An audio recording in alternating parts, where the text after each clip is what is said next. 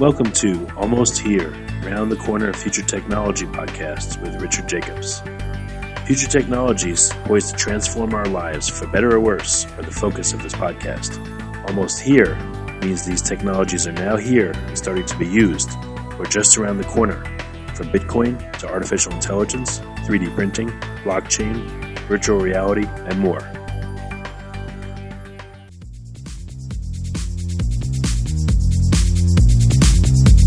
Coming to Dallas, Texas, September 14th, 15th, and 16th, 2018, the Blockchain and Future Tech Expo.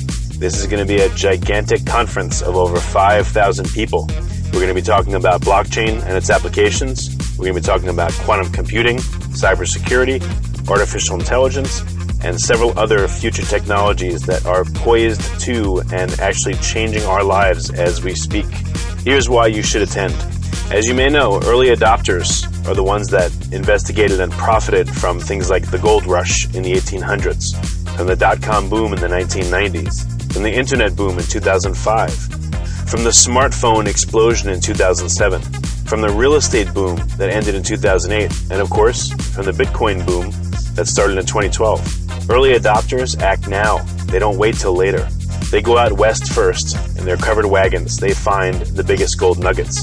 If you consider yourself an early adopter and you want to find the biggest nuggets, then you owe it to yourself to attend this upcoming conference. Blockchain is going to affect how we control and store our medical data, how we send money around the world, how we bank, and more. But artificial intelligence, quantum computing, and cybersecurity will play a pivotal role in our lives as well. And that's why our next event, September 14th to the 16th at the Dallas Convention Center, is going to have not only 5,000 plus attendees, but will showcase blockchain, AI, cybersecurity, quantum computing, and more.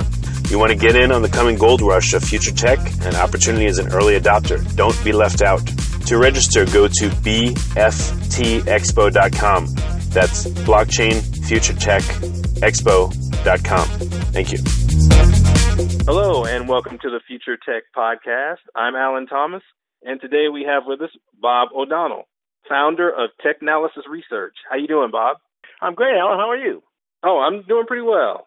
I'm I'm doing pretty well. So we're just gonna we're just gonna jump right in and ask you to tell us about Technalysis Research. Sure. So uh, Technalysis Research is a technology uh, market research and consulting company. Um, I have uh, been a tech industry analyst for uh, going on 19 years. I uh, worked originally at IDC, a big market research firm that some folks have heard of, uh, for a long time. And then about four and a half years ago, I started my own company, which is Technalysis Research. I work with uh, the big tech uh, firms that we've all, all the household names you've heard of, everybody from chip guys like Intel and Qualcomm and NVIDIA and ARM and uh, AMD um, to uh, systems companies like uh, Samsung and HP and Dell, Lenovo and uh, Sony, Fujitsu, Panasonic, um, uh, then software companies like Microsoft and Citrix, and um, other companies like National Instruments, Pivot 3, Plantronics, uh, Western Digital. So lots of the lots of the kind of companies that are uh, big players in the tech business are my clients, and I work with them. Uh, I provide uh, market research, I provide writing, I provide advice and consulting. Um, and uh, along the way, I get to follow all the cool and interesting things in tech, which makes my job fun. And what, what are some of the coolest projects that you get to work on?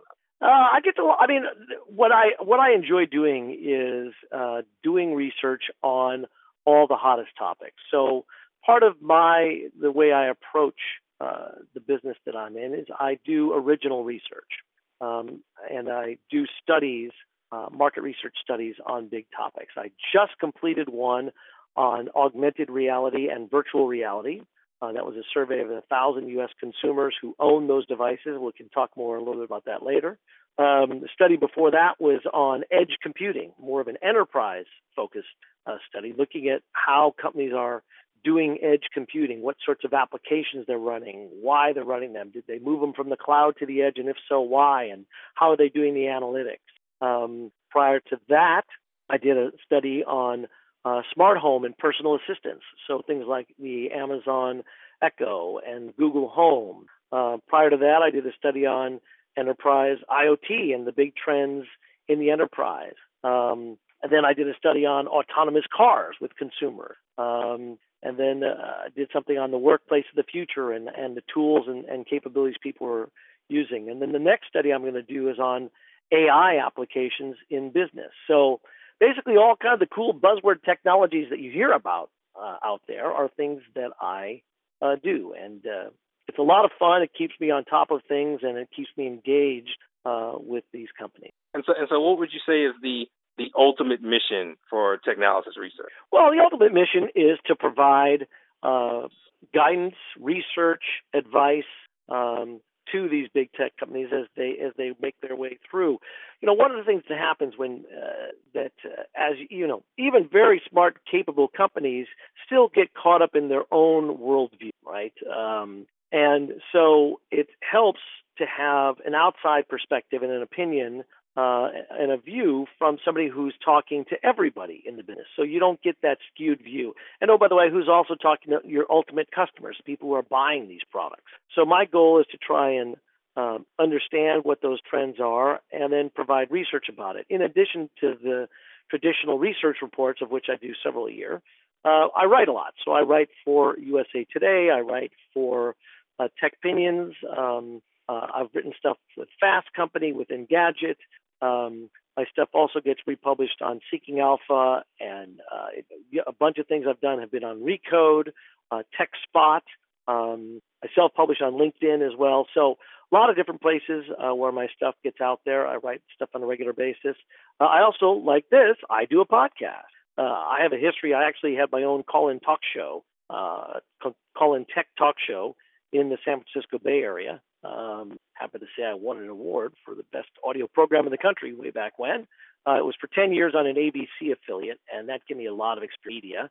Um, and so we do a, a weekly uh, podcast for TechPinions. That's a site that I also write for that also gets picked up uh, often by Seeking Alpha. So have a lot of media experience. And then finally, last thing I do uh, is I do a lot of work with the media. So I get called and quoted for articles uh, and everything from the Wall Street Journal and USA Today and CNET and all kinds of places. And I do a lot of uh, TV uh, interviews. So I'm a, a, fairly regular contributor to Bloomberg, uh, Bloomberg Technology, as well as the Bloomberg station overall, CNBC, uh, CNN, um, uh, and a number of uh, television networks around the world, uh, from Turkish TV to CGTN from China. Um, couple of Asia Now uh, in um, out of Singapore. So you know, commentary on major trends uh, in the tech industry. And so let's uh, well, let's talk a little bit about the the AR the AR VR study that you mentioned. You say it was yeah. just recently completed. Yeah, I just completed a study. It was um, was fielded in March and published in uh, in April, uh, where I surveyed a thousand U.S. consumers who owned a device. Um, so, you know, there's a lot of people out there who've tried devices, but I specifically wanted to own. I actually started out with about 7,000 people. Started out with people who are considered gamers because that's where, of course, a lot of people who are using VR come from. Uh, of that 7,000, a couple hundred didn't qualify at all, but about 6,300, 6,200 uh, started the initial survey. And then um, about half of them had tried an AR or VR headset, uh, and about a third of them actually owned one, but only a thousand of that group uh, qualified for the full survey.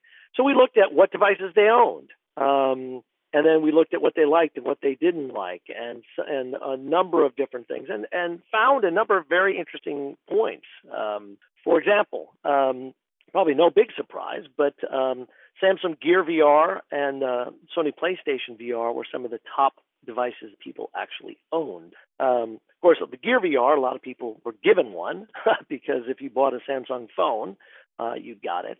Um, and then, of course, the PlayStation VR, uh, associated with the PlayStation gaming console, was also a very popular item. Um, but I, I, had data on over 10 different devices, everything from Google Cardboard to the Lenovo Star Wars uh, Challenges device, um, uh, HTC Vive, uh, Oculus, um, all those different devices uh, were part of the study. So I looked at people who own them. Uh, a couple interesting things. Uh, of the people who owned these devices, uh, about 80% only owned one, but that last 20% on average owned three, uh, meaning you've got a bunch of very dedicated AR and VR kinds of folks who are big fans of the technology and are trying a lot of these devices. Uh, so the overall average owned because of that group was actually 1.4. Um, so interesting to see, you know, how many different devices people actually own. Wow. And so, and, and so how is it, how do you choose exactly where to put your focus for each of these for for each study whenever you start a study? Well, what I what I do is I, I look at the hot topics um, that are out there, um, you know, and then I talk to my clients and I ask them about what sort of topics they're interested in. Uh, and the way it works is I've done research studies for literally now decades, and so I have a lot of experience in in, in constructing these things. And so what I will do is I'll start out with sort of a uh, a rough outline of, of what I believe are the important topics. I'll do my own research in terms of determining what I think are important questions to ask to really dive into the details of it. And then I'll send those surveys around to my clients um, and ask for feedback. So I got a lot of feedback from the vendors wanting to know specific things, and they'll have specific areas or questions they want, or they might want me to tweak the wording of a particular answer or question. Uh, so I get the feedback from the client base uh, and then use that to refine the survey. Uh, then I work with a professional survey house. I have several different ones that I work with. Um, and we work on programming the survey and hosting it online. All my surveys are done online. Um, and then gathering the data and then generating reports. Um, there are tricks, though. The problem these days is uh, everybody and their brothers doing surveys. Uh, the methodology is not always that precise. And there's a lot of, uh, unfortunately, a lot of people who are what I'll call professional survey takers, for lack of a better word, who do nothing all day but takes their head. It's true. I know you laugh, but it's a, it's a true point. So you got to weed those people out because that's not who you want. You want just genuine people like, you know, who maybe every now and then take a survey, but can say something intelligent and actually know what's going on. So you have to play all kinds of tricks to get these people to uh, to weed out the people who aren't really paying attention. Uh, who sometimes there's a phrase called speeders, people who jump through, essentially kind of go one one one one one. You know, answer the first response to the question, and all kinds of different things you have to do to to, to weed that out to get quality data. Um, I've learned again from doing it for a long time. There's a lot of different tricks to do that. But so that's the process. Is you know again it's kind of long-winded answer. Sorry, but uh, work you know come up do the research on my own, figure out the key issues, work with my client base to refine that, uh, get the survey uh, in partnership with a uh, company that I uh, use a subcontractor, um, get the results, and then generate the reports. And I know you mentioned that the focus of one of the studies was a, was about the workplace of the future. Yeah. Uh, can we talk a little bit about about that, about some of the the big changes yeah, differences, or what came out of that? Yeah, a number of interesting things came from that study. Uh, that one was done a little, uh, just over a year ago, and um, I wanted to understand what kind of tools and where and how people work. So we've known for years that, you know, people don't just go into an office from nine to five and work in one place, obviously. But what I wanted to do is kind of quantify exactly what that meant. How much were they working at home? How much were they working at a place like a WeWork or, or, or work outside the environment? Um, what kind of tools were they using? How did they communicate? How much did they use email versus chat versus things like Slack? um, uh, how were they sharing documents with uh, you know with coworkers? How did they do that with people outside their company? Um, a number of interesting things uh, that I was trying to look at. One of the big takeaways from that particular study uh, was the fact that people were planning to spend more time at home. You know, a lot of companies have been become much more flexible, um, and so when we looked at the amount of time, about uh, average amount of work time spent was about 43 hours per week. So, you know, not much different in your typical 40 hour week. These were, of course, self reported, but, you know, you had a, we had a thousand people again. So both medium sized companies and large companies uh, that responded to this particular study. Um, and um, what the only difference that changed, frankly, I asked some people, where are you currently working and where do you expect to be working uh, two years from now?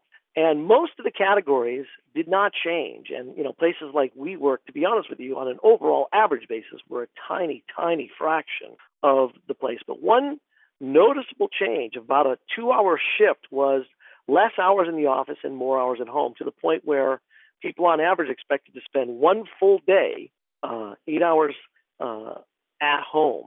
and that was very different. Uh, hmm. You know, well, the previous uh, where they were currently working was about six hours a week at home on average. Again, nobody did exactly six hours, but when you averaged all the people, that's how it worked out.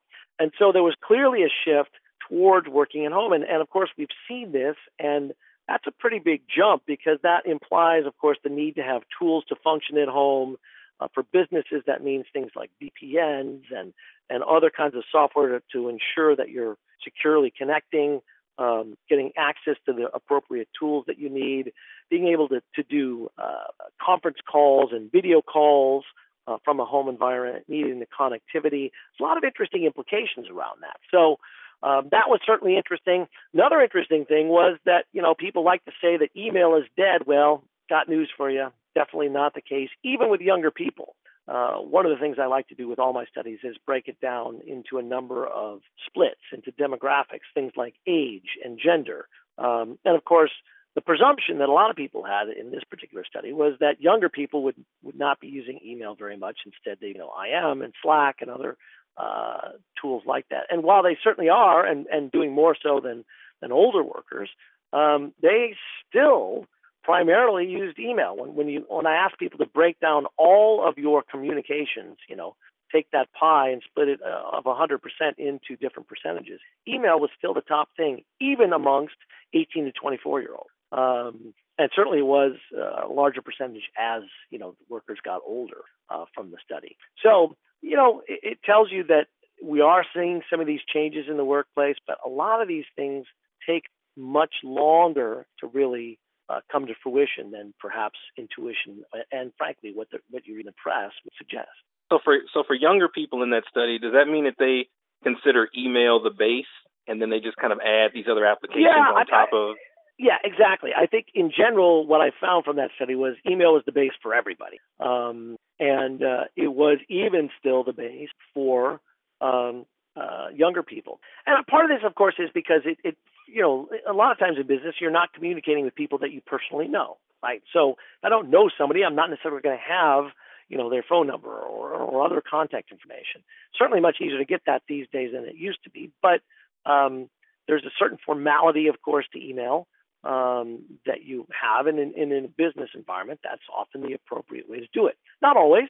Uh, of course, obviously, it depends on the industry and it depends on a whole lot of different. Um, and there were differences. For example, uh, I made sure to ask about how do you communicate with coworkers versus people outside the company. Um, and obviously, with people outside the company, there was much more email usage than internally. Because internally, you can do phone calls and you can do, you know, IM and other uh, persistent chat tools like Slack and what have you. Um, but the other thing you have is there's interoperability concerns because not everybody uses the same messaging tools company to company. That's the other problem. Email, at least as a fallback, uh, as a default is truly universal. And so um, that's the, the reality of this environment. It also depended on the industry they're in. I break, you know, had breakdowns by industry. Not surprisingly, in the tech industry, uh, it was very different. But if you were in a more traditional industry, uh, you were in packaged food or, or whatever it had, you know, it was, um, then your usage of email obviously was also significantly higher. So those are also important things to be aware of as you look at,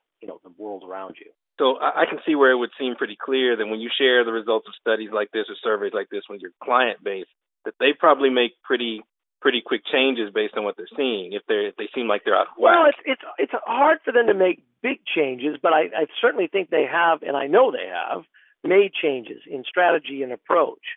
Uh, the other thing you see is, you know, they'll use the data points as a reference in their own materials. So I was just on a call earlier this morning with a large PC vendor. I can't say who because it's uh, it was NDA conversation, but a big PC oh, vendor talking about uh, upcoming products.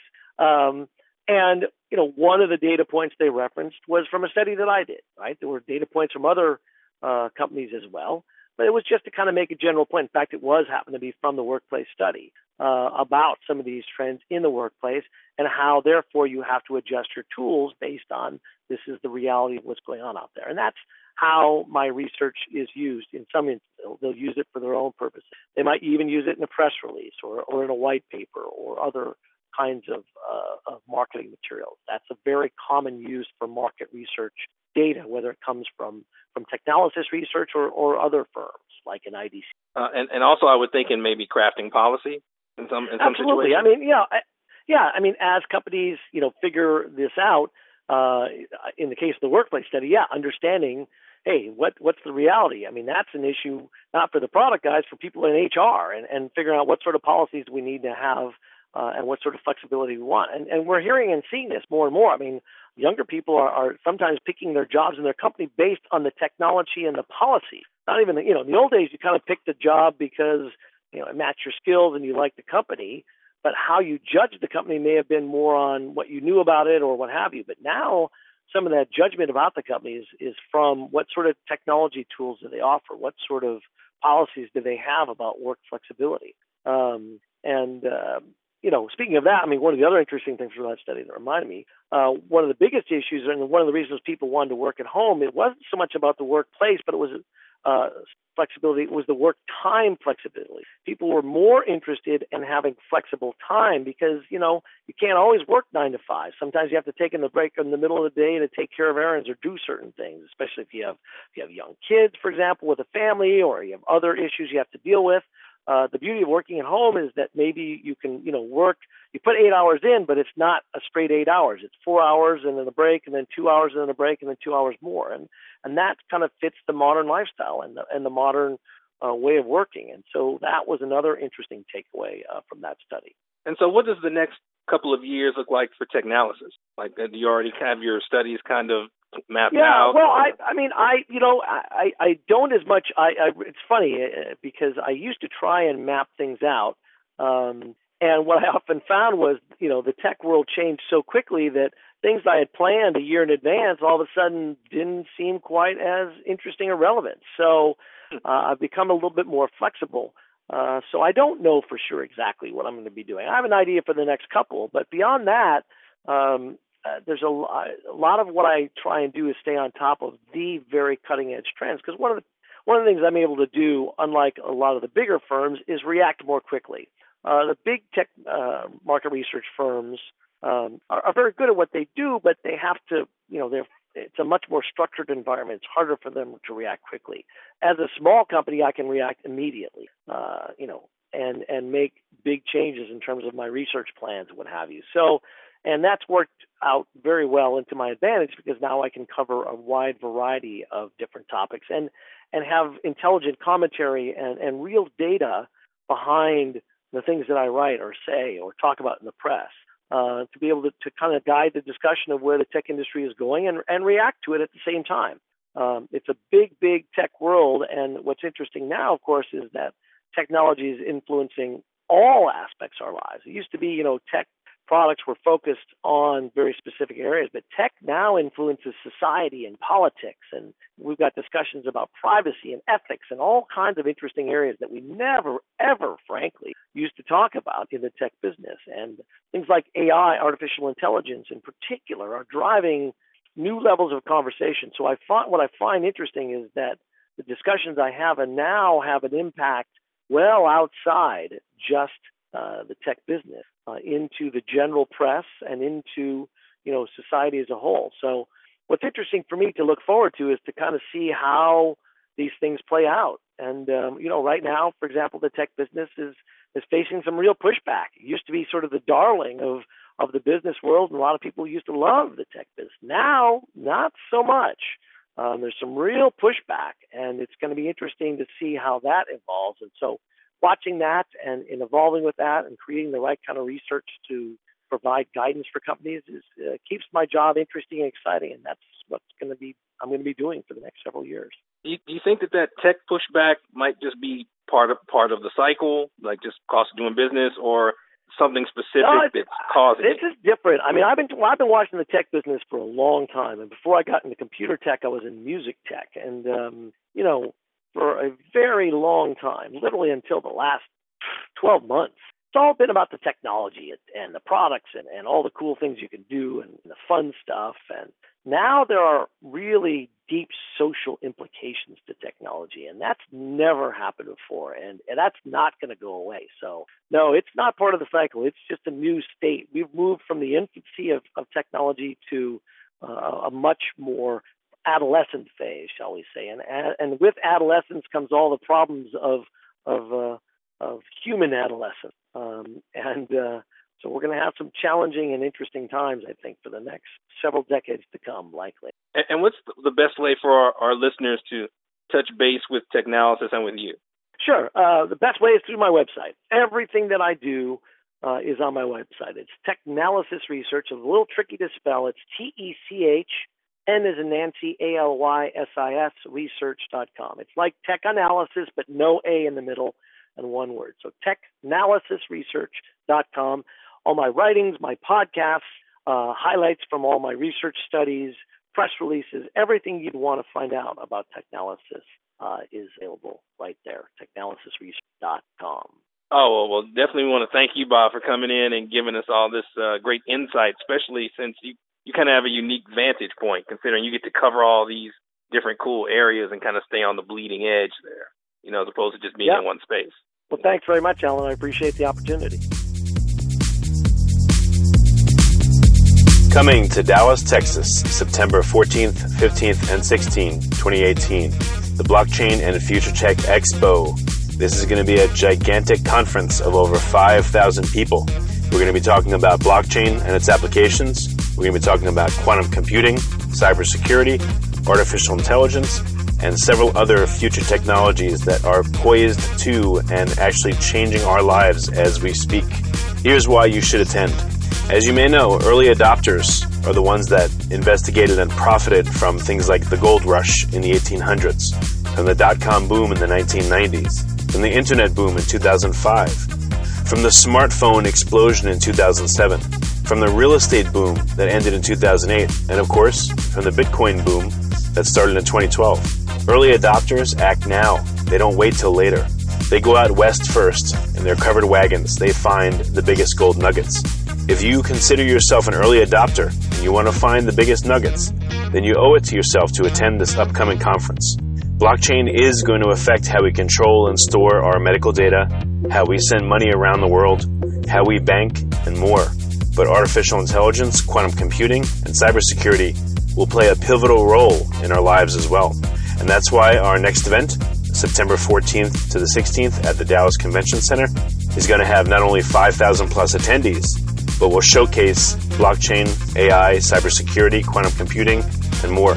You want to get in on the coming gold rush of future tech and opportunity as an early adopter. Don't be left out. To register, go to bftexpo.com that's blockchainfuturetechexpo.com. Thank you. You have been listening to Almost Here, Around the Corner Future Technology podcast with Richard Jacobs. Subscribe to this podcast, post a review to discover more future technologies that are poised to transform our lives for better or worse, such as Bitcoin, artificial intelligence, 3D printing, blockchain, virtual reality, and more.